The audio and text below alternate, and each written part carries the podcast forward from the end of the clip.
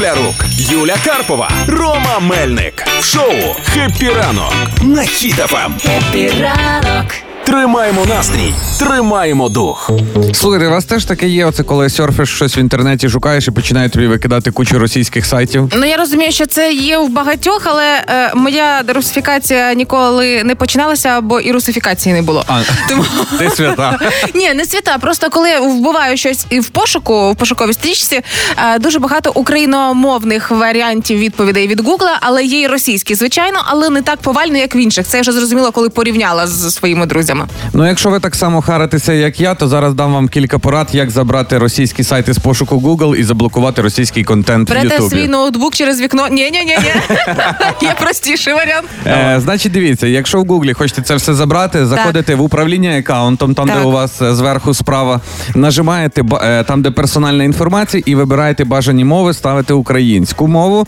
І що саме головне, там ще є вкладочка, така інші мови, і вибираєте всі, окрім російської. Можна англійську, французьку, німецьку, і тоді оці з пошукової сторінки вас пропадуть російські сайти. Можна по- польську польську додати, і там буде тобі про бобра е, всюди показувати.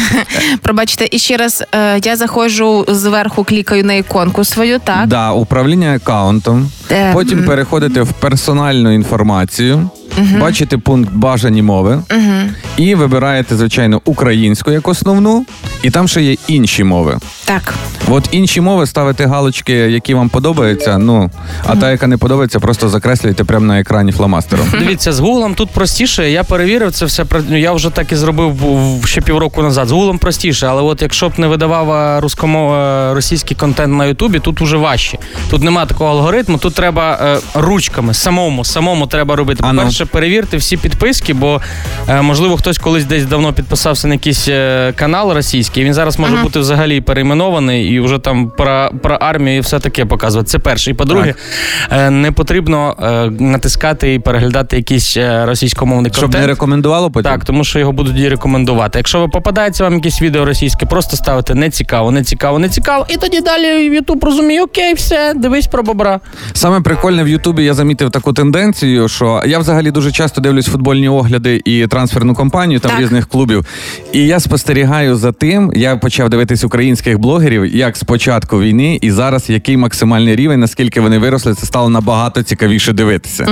Ну, Вони виросли, тому що люди дивляться. Тому дивимось український Ютуб, підтримуємо всіх лайками, коментарями, і, і поменше буде руснявого всюди. І українські коментарі, тільки українські, від п'яти слів і далі. Від п'яти слів. Важливий момент. Я вдягну, навіть пишіть, я вдягнув шапку, буде тепло. Це вже коментар, який піднімає їх в пошуку. На все інше ставте не цікаво.